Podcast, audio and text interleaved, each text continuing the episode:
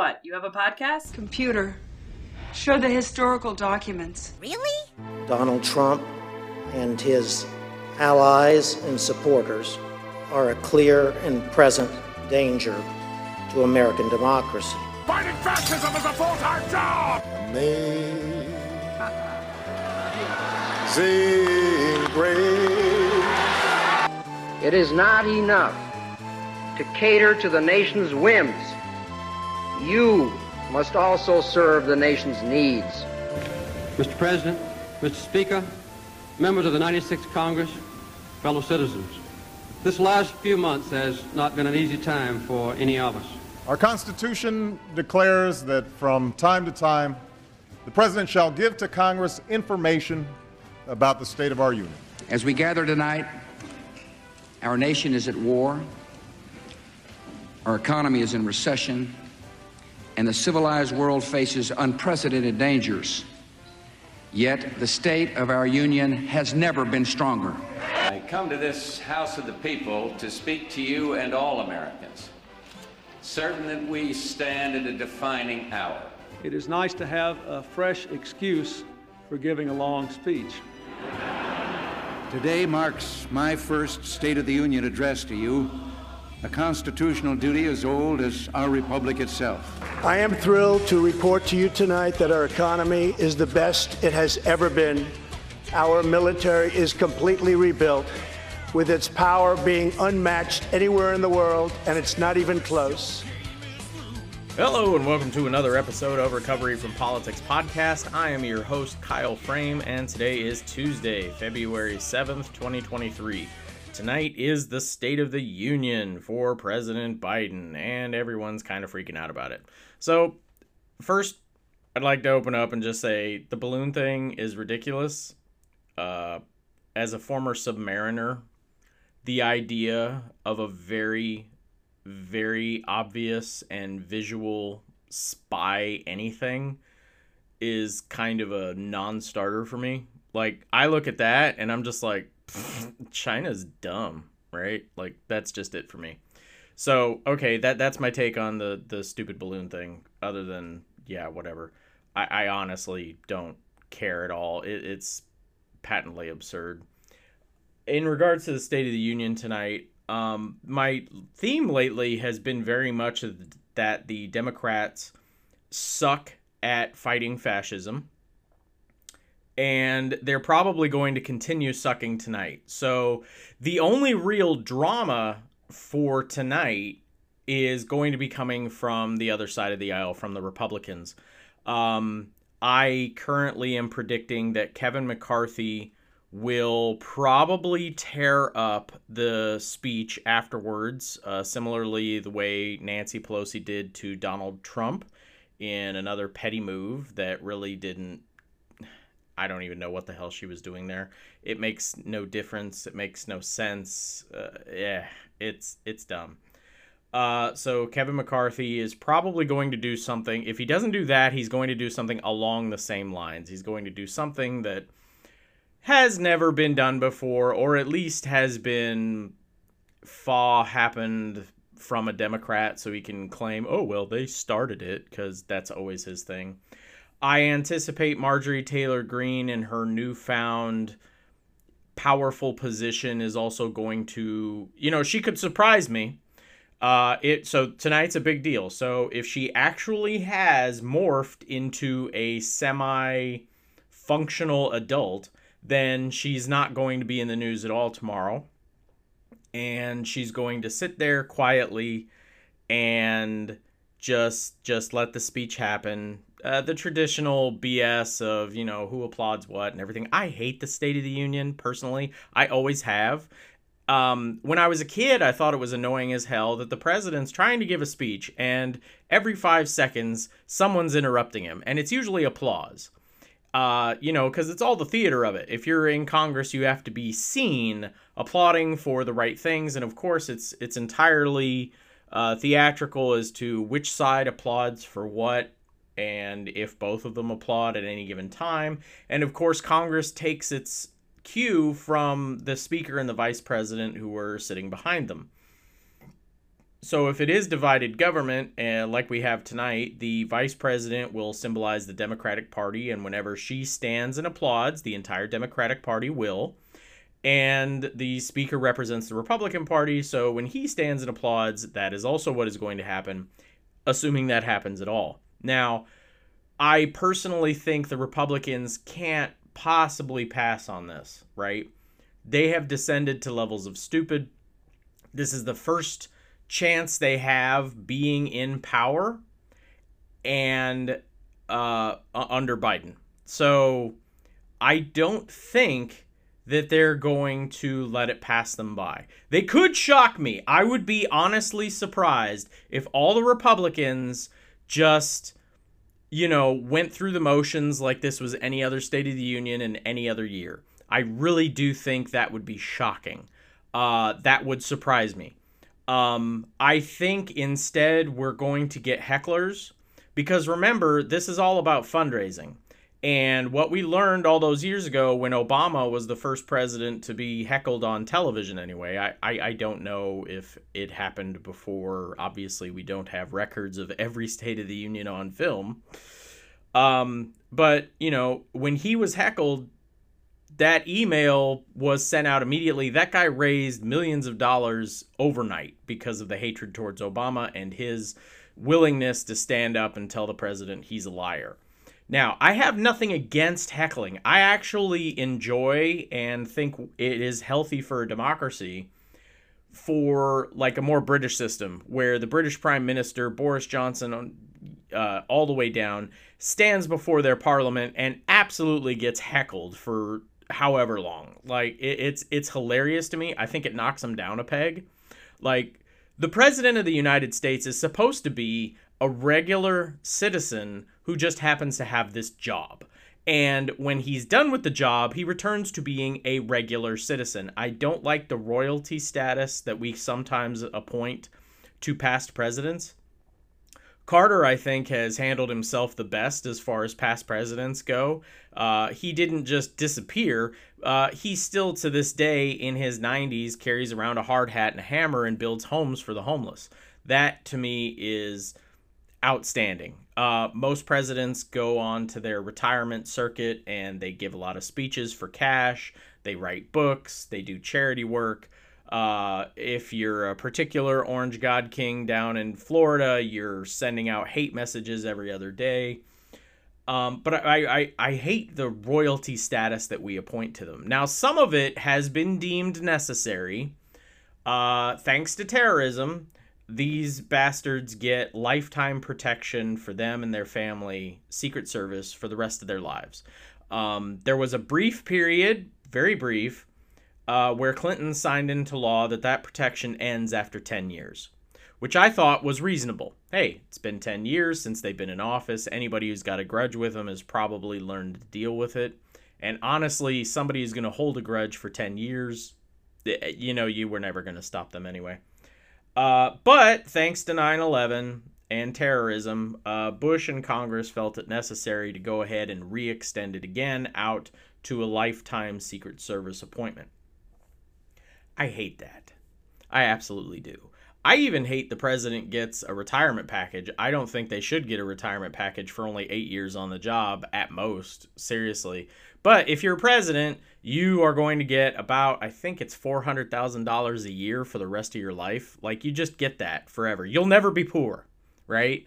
I mean, you can go to prison, but other than that, you'll never be poor. You will always make a hard six figures uh, for the rest of your life if you do nothing.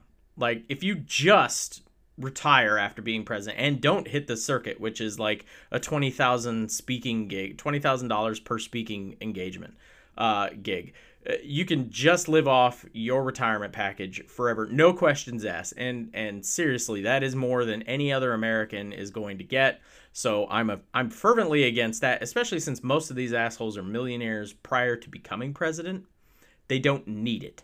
So I'm I'm hardcore fuck them. And I honestly do think heckling would be good for them. I am all in favor of Congress heckling the fuck out of the president. However, under our current system, that's just not going to happen because the heckling is only going to come from one side of the aisle. It'd be one thing if Democrats and Republicans could unify in their, you know, joint hatred of just the presidency as an icon. Just like, you know what? Fuck this emperor shit. You know, you don't run us, you don't rule us. We're here to represent our people, and our people are here to give you the double bird. And we're going to do it. But that's not going to happen. Instead, what's going to happen is the Republicans like Matt Gaetz, Lauren Boebert, Marjorie Taylor Greene, and a handful of others are probably going to stand up and jeer and ridicule the president live on television so that they can drive up their fundraising numbers. And that should be key. They're not doing it because they're representative of their people, although given the base of the Republican Party, that's entirely possible. They're doing it specifically to drive fundraising. So everything tonight is about fundraising. Now, Democrats have the corporate money, so they are going to sit there. They're going to be polite. They're going to stand when they when they're supposed to. They're going to sit when they're supposed to. They're going to applaud when they're supposed to. At no point will they go on the offensive against their president because their corporate donors don't like that. Corporate donors want a polite, nice proceeding tonight. And so they're going to get that from the Democrats. And of course, when the heckling begins, they're going to clutch their pearls like, oh my goodness, can you believe the insensitivity, the rudeness on display. To which I'm all here for. I, I would love that, honestly. But, again, why are they doing this? That is the important thing to know. Why would you go to Congress, stand up, and jeer the president? Because in today's Congress, the sole purpose of doing this is to fundraise, is to get your name out, is to become more of a person. You're not going there to give the president the finger because it's the right thing to do or because you're trying to make a political statement.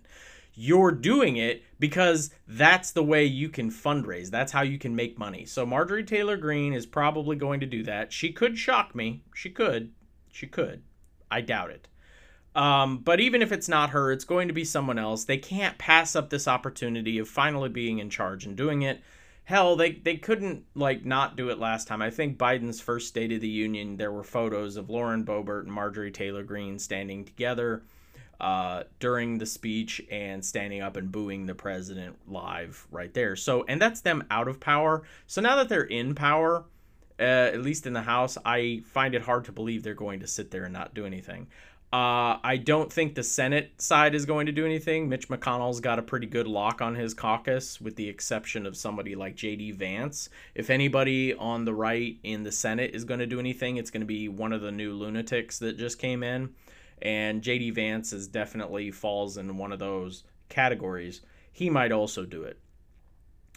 Um, so that's what's going to happen. And honestly, if I were the Republican Party, if I were the minority party, if if the president was not of my party and I didn't like him, you know, uh, there was no way to work with him. If it was somebody like Trump, for example, and I was in the House, I would tell everyone the best thing we can do, the best thing we can do, is just sit there quietly and not say shit.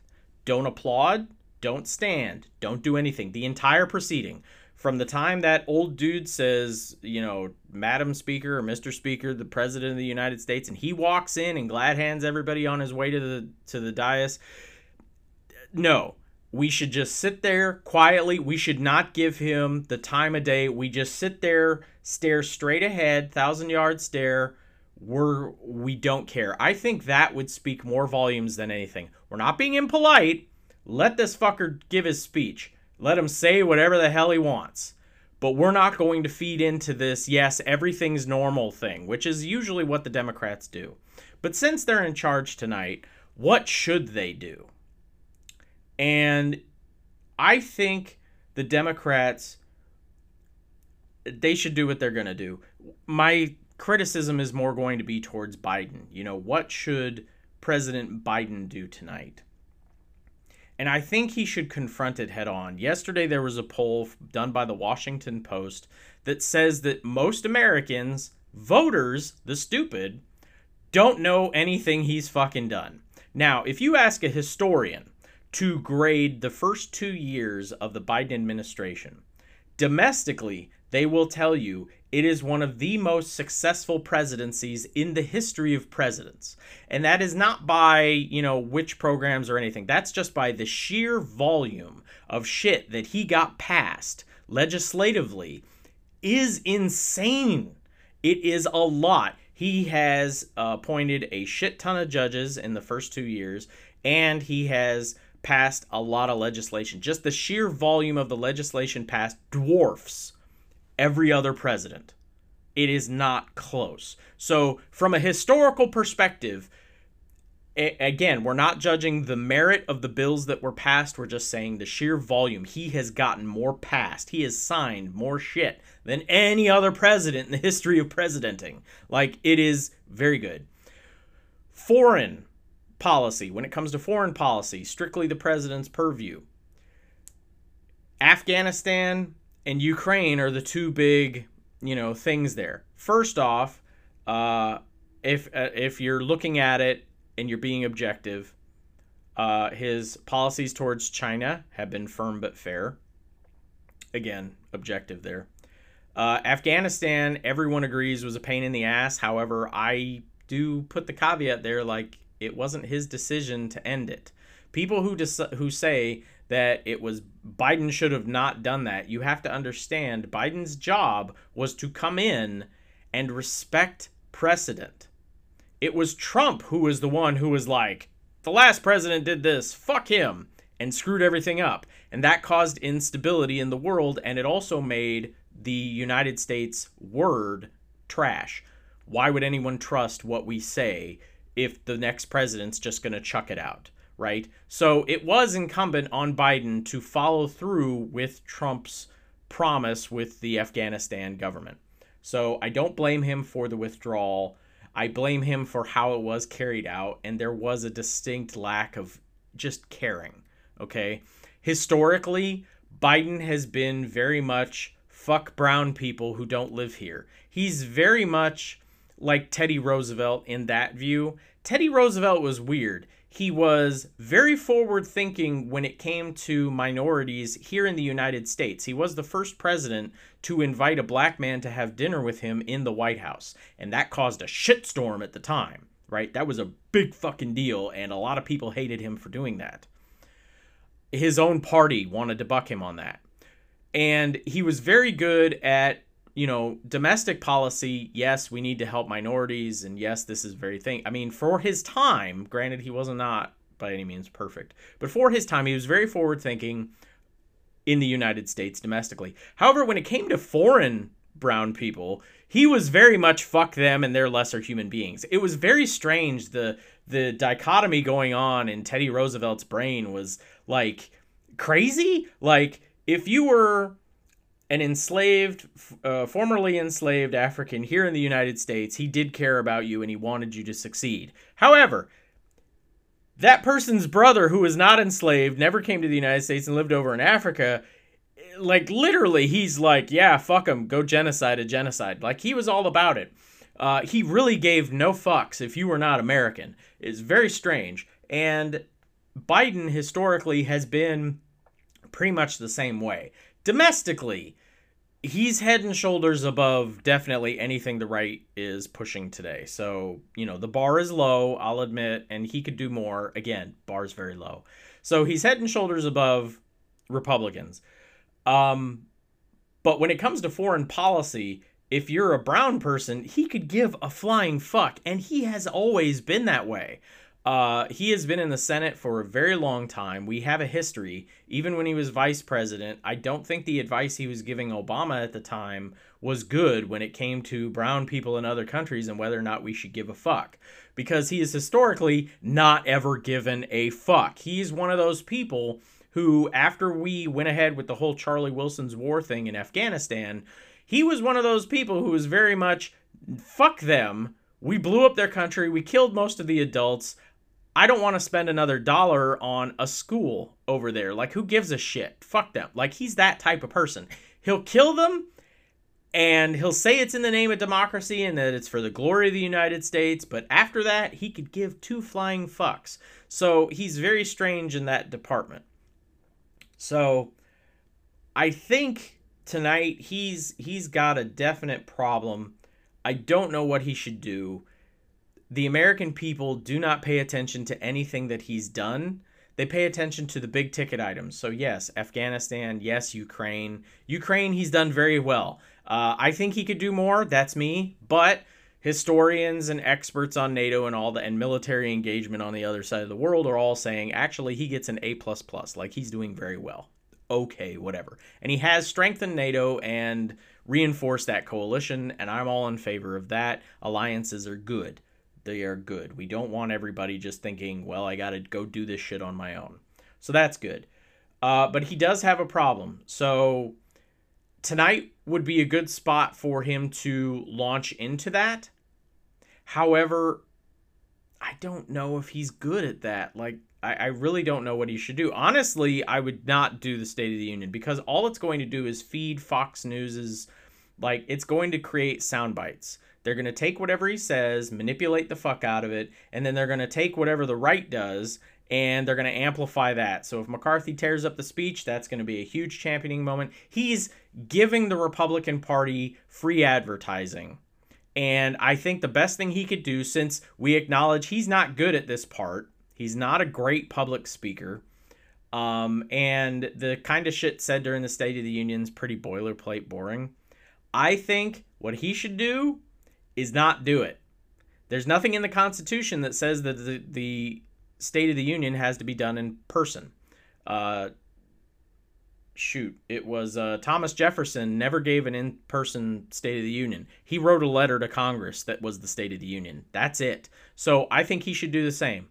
Open letter to Congress. Here you go. He should not give them the time of day. And then to pump up his numbers as to what we were saying with the Washington Post poll, he should begin his campaign. If he's going to want to be reelected, he needs to basically launch into his campaign immediately and start hitting the ground and whipping people and reminding them use your bully pulpit as hard as you can. Hey, everyone, this is the shit I've done that has helped you. Uh, but if he's not going to run, he should just quit. Uh, he should announce that tonight, honestly. Uh, I am going to focus solely on the next two years and, you know, get ready for my successor. Uh, if he is going to run, don't do it tonight. That's not what the State of the Union's for, dude. Announce tomorrow. Seriously. Uh, but honestly, I would say he shouldn't say shit. He shouldn't even go. That would be me. That would be my advice to him because, again, the only thing we're going to be talking about tomorrow, I guarantee you, the only thing I'm going to be talking about tomorrow is going to be what the Republicans did. It is not going to be about anything the president says or does. Okay? And unless the unless somebody truly shocks me, I'm not going to be talking about anything about the Democratic Party tomorrow. So, tune in tomorrow and find out what it is. Thanks for listening. We'll see you next time. Congratulations, you made it to the end of the show. Thank you very much for listening. I would just like to remind everybody that this show is not monetized. I don't have commercials, I don't ask for any commercials. Uh, if Facebook's got one of those buttons that says you can reach 500 more people if you pay us $10, I always click no. Uh, there's absolutely no money going into this. This is free software. I use Audacity, a few other things. Um, and it's a one man show, it's just me. So the way to support the show and make sure that it gets out there is strictly through you guys. Like, subscribe, share, leave a comment, write an email, uh, like us on Twitter, and all those things. So thank you very much for listening. Have a good day. To feed a person on an all plant based vegan diet for a year requires just one sixth of an acre of land. To feed that same person on a vegetarian diet that includes eggs and dairy requires three times as much land. To feed an average U.S. citizen's high consumption diet of meat, dairy, and eggs requires 18 times as much land. This is because you can produce 37,000 pounds of vegetables on one and a half acres, but only 375 pounds of meat on that same plot of land.